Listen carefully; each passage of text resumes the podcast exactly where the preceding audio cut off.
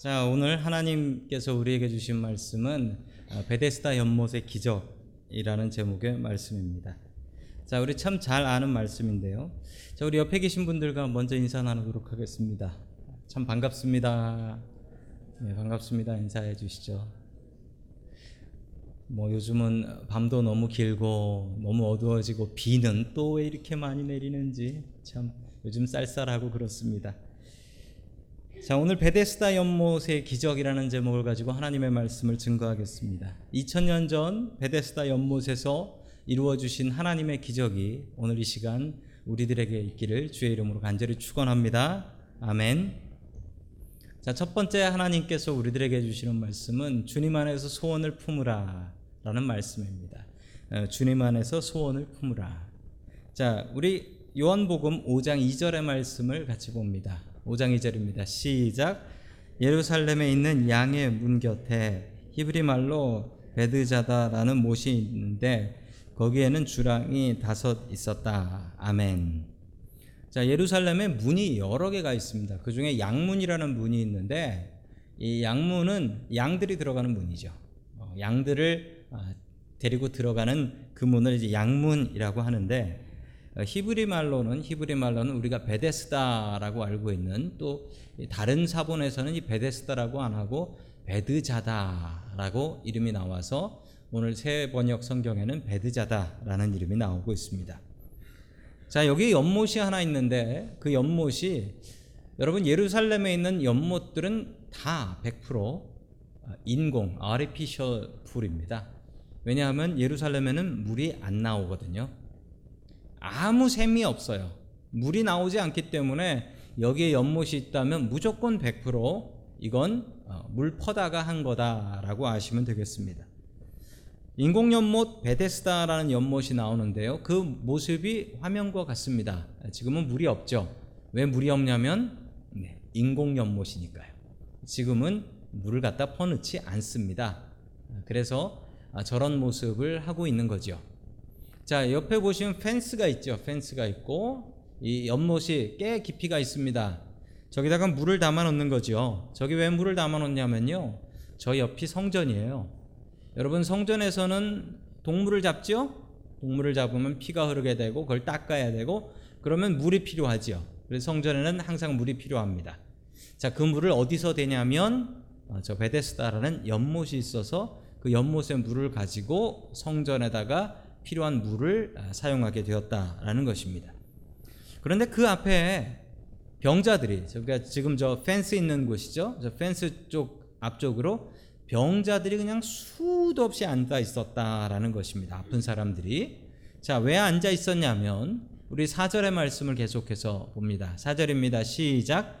주님의 천사가 때때로 못에 내려와 물을 휘저어 놓는데 물이 움직인 뒤에 맨 먼저 들어가는 사람은 무슨 병에 걸렸든지 나았기 때문이다. 아멘. 얼마나 자주 이런 일이 있었는지는 알 수가 없습니다. 그러나 소문에 의하면 소문에 의하면 어, 여기에 그 물이 움직일 때에 천사가 내려올 때 이제 물이 움직이는데 그 물이 움직일 때 제일 먼저 들어간 사람은 선착순 한 명만 나음을 받았다라는 것입니다. 자, 뭐 언제 내려올지는 알 수가 없습니다. 뭐 날짜 정해서 천사가 내려오는 것도 아니고 그냥 무작정 거기 앉아서 세워라, 내워라 하면서 기다리는 거죠. 여러분 여기 앉아 있는 병자들이 어떤 병자들일까요? 아마도 어, 세상에서 고칠 수 없는 중한 병에 걸린 사람들일 것입니다. 자, 그들의 모습이 5절 6절에 나옵니다. 같이 봅니다. 시작. 거기에는 38해가 된 병자 한 사람이 있었다. 예수께서 누워 있는 그 사람을 보시고 또 이미 오랜 세월을 그렇게 보내고 있는 것을 아시고 물으셨다. 낫고 싶으냐? 아멘. 자, 여기 병자 하나가 나오는데 36해 동안 어, 그 병을 알았던 사람이다 라고 합니다.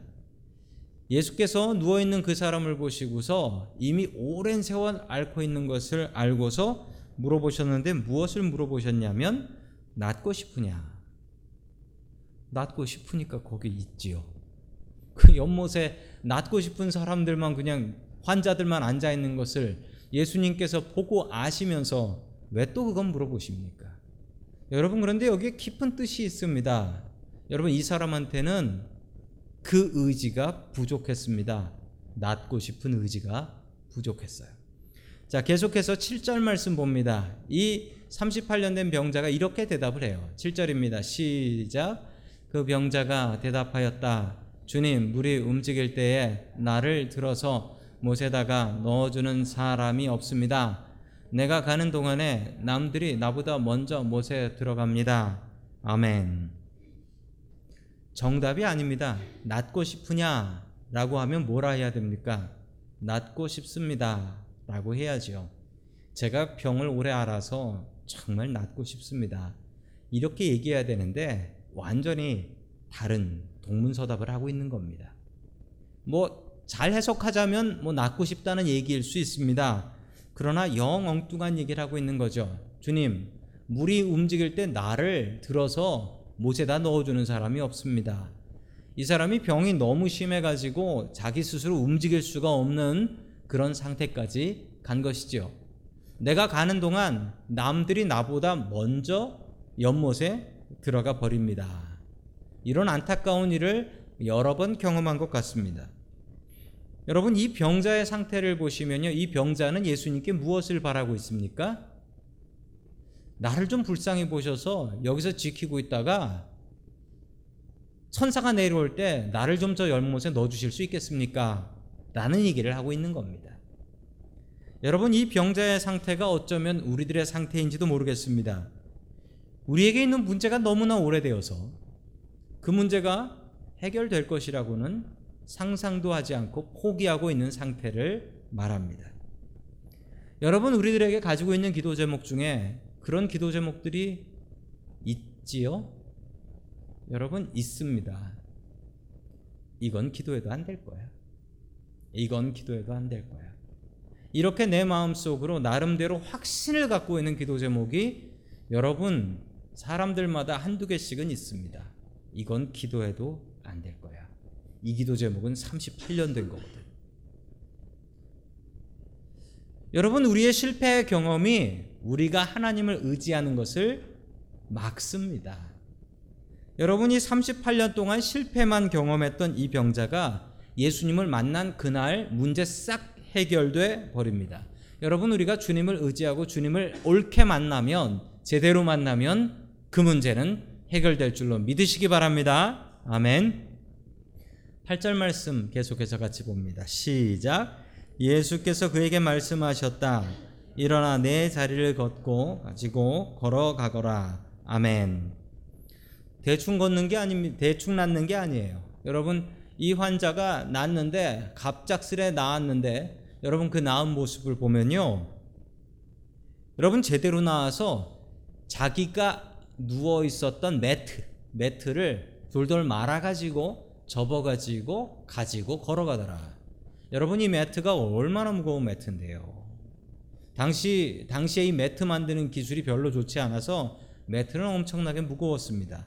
그런데 그 매트를 자기가 접어 가지고 자기가 스스로 들고 나아갔다라는 것은 자기가 움직이지 못해서 연못에 못 들어갔던 사람이 완벽하게 나았다 라는 이야기가 되는 것이죠.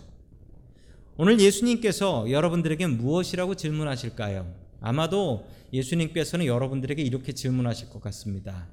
낫고 싶으냐? 낫고 싶으냐? 여러분 그러면 우리가 무엇이라 얘기해야 될까요? 뚱딴지 같은 얘기하면서 이게 있긴 있는데 안 될 거예요. 여러분 이런 믿음 없는 고백하지 마십시오.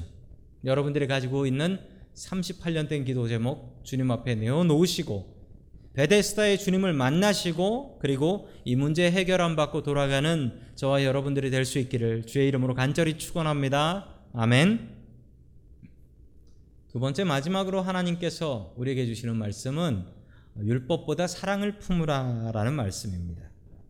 여러분 참 아름다운 이야기지요. 38년 동안 병에 걸렸던 사람이 예수님을 만나서 그 병을 고치고 그리고 자기 누웠던 그 매트 자리를 다 접어가지고 가지고 가는 이 완벽하게 구원받는 아름다운 이야기인데 이 이야기가 엉뚱하고 뚱딴지 같은 이야기로 풀려갑니다. 자, 그게 구절 말씀입니다. 구절 같이 봅니다. 시작. 그 사람은 곧 나아서 자리를 걷어 가지고 걸어갔다. 그날은 안식일이었다. 아멘. 마침 이 병자를 고친 날이 안식일이었습니다. 왜 안식일이었냐면 5장 1절에 나오는데 그때가 명절이었다라고 합니다.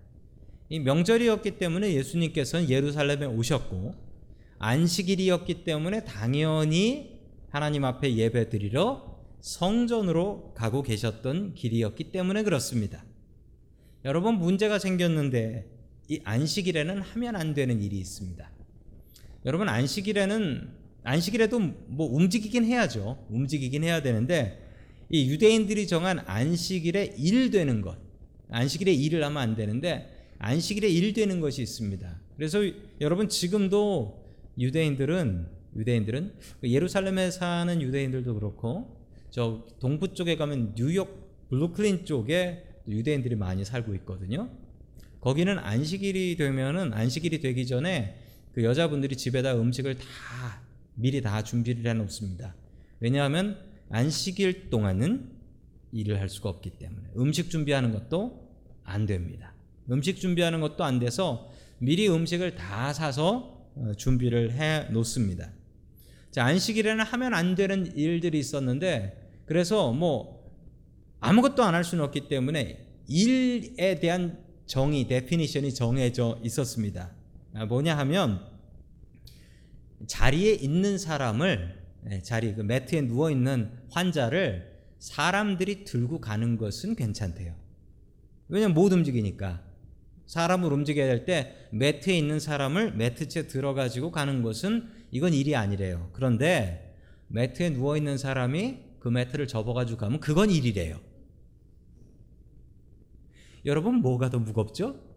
매트에 사람 있는 게 훨씬 더 무겁잖아요. 그건 일이 아니래요.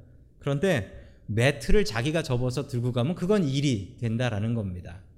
여러분 안식일 동안 갈 수 있는 거리가 있어서 그 거리를 넘어가면 그게 또 일이 된다라는 것이죠. 여러분 성전 옆에서 이런 일이 있었으니까 그 믿음 좋은 유대인들이 그걸 보고 뭐라고 했겠습니까? 득달같이 달려와 가지고 아니 당신 지금 일하고 있는 거야? 라고 달려들었죠. 감히 성전 옆에서 안식일 날 안식일을 어기고 일을 하는 거야? 그러면서 달려들었던 것입니다. 계속해서 11절 말씀 같이 보겠습니다. 11절입니다. 시작. 그 사람이 대답하였다. 나를 낫게 해주신 분이 나더러 내 자리를 걸어가라고 하셨소. 아멘. 믿음 좋은 유대인들이 사랑이 없습니다. 그런데 여러분, 이 유대인들이 이렇게 오해할 수는 있어요. 어떤 오해냐면, 뭐 가다 보니까 성전 옆에서 이렇게 매트를 이렇게 짊어지고 가는 사람이 있단 말이죠. 그러니까 아니 당신 안식일을 어긴 거야 라고 얘기했을 가능성이 있죠. 왜냐하면 이 사람이 환자인지 아팠던 사람인지 모를 수 있잖아요. 물론 38년 돼서 뭐 유명한 사람일 수는 있어요. 그런데 모를 수 있잖아요. 거기 사람 많으니까. 그런데 여러분 몰랐을 가능성이 없어요. 11절 말씀을 보면 나를 낫게 해주신 분이 즉 내가 아팠던 사람이었다. 라는 것을 분명하게 이야기를 하고 있습니다. 내 자리를 걷어가지고 걸어가라 라고 말씀하셨다라는 것입니다. 여러분, 그렇다면 정말 기쁜 날이죠. 안식일 날 기쁜 일이 벌어진 것이죠. 38년 된 그런 병자가 주님께서 고쳐주셔서 스스로 걸을 수 있게 된 정말 기쁜 날입니다. 그러면 이것을 기뻐해야 되는 것인데 이 믿음 좋다라는 사람들이 생각한 것은 야, 38년 된 아픈 사람이 일어났다. 이거는 관심 없고 유일하게 관심 있었던 것은 안식일법. 당신 법을 어겼어. 아무리 38년 만에 걸었어도 당신 법을 어겼어. 라고 하면서 달려들었던 것입니다. 여러분, 믿음 좋은 사람들이 사랑이 없는 경우가 참 안타깝게도 흔히 있습니다. 그래서 사도 바울은 고린도 전서 13장에서 이렇게 얘기하지요. 이 중에 제일은 사랑이다. 라고 얘기했습니다. 여러분, 믿음도 좋고 소망도 좋지만 사랑이 없으면 뭐라고 합니까? 쓸데없는 것이 된다. 라고 합니다. 여러분, 우리 가정도 마찬가지입니다. 가정에서도요, 누가 옳고 그른 것 때문에 그렇게들 다퉈요. 여러분 집에서도 네가 맞냐, 내가 맞냐라고 하면서 그렇게들 다툽니다. 여러분 사랑이 있는 집은 행복하게 살지만 누가 옳으냐, 네가 옳다, 내가 옳다 따지는 집은 불행하게 삽니다. 여러분 정의가 넘치는 집은 불행하게 살고 사랑이 넘치는 집은 행복하게 산다라는 거예요. 사탄은 교묘하게 이 방법을 이용합니다. 네가 옳다, 네가 억울하다. 이 이야기로 사람들을 끌고 가서 서로 옳다고 전쟁도 합니다. 여러분 나라가 나라끼리 전쟁할 때 여러분 왜 싸우는 줄 아세요? 내가 더 옳다라는 것 때문에 전쟁합니다. 그런데 여러분 지나놓고 나면 왜 싸웠는지도 모르는 경우가 너무나 흔히 있습니다. 여러분 이런 경험 해보신 분들 계실 거예요. 누구랑 원수지간으로 죽도록 싸웠어요. 그런데 지금 생각해 보면 그때 왜 싸웠는지 기억 안 나시는 분들 계시죠? 그 사람하고 분명히 싸웠는데 죽도록 싸웠는데 왜 싸웠는지는 기억이 안 나요. 이런 경우 흔히 있습니다. 아, 저도 그래요, 저도. 그때 정말 많이 싸웠는데 그때 왜 싸웠더라? 이건 기억이 안 나요. 여러분 왜 그렇습니까? 쓸데없는 것 갖고 싸웠기 때문에 그렇습니다. 오늘 성경 말씀은 분명히 이야기합니다. 최고의 가치는 사랑입니다. 안식일을 지켰냐, 안 지켰냐, 이거보다 더욱더 중요한 것은 병자가 나았으니 그것으로 기뻐하는 사랑이 있어야 하는 것이죠.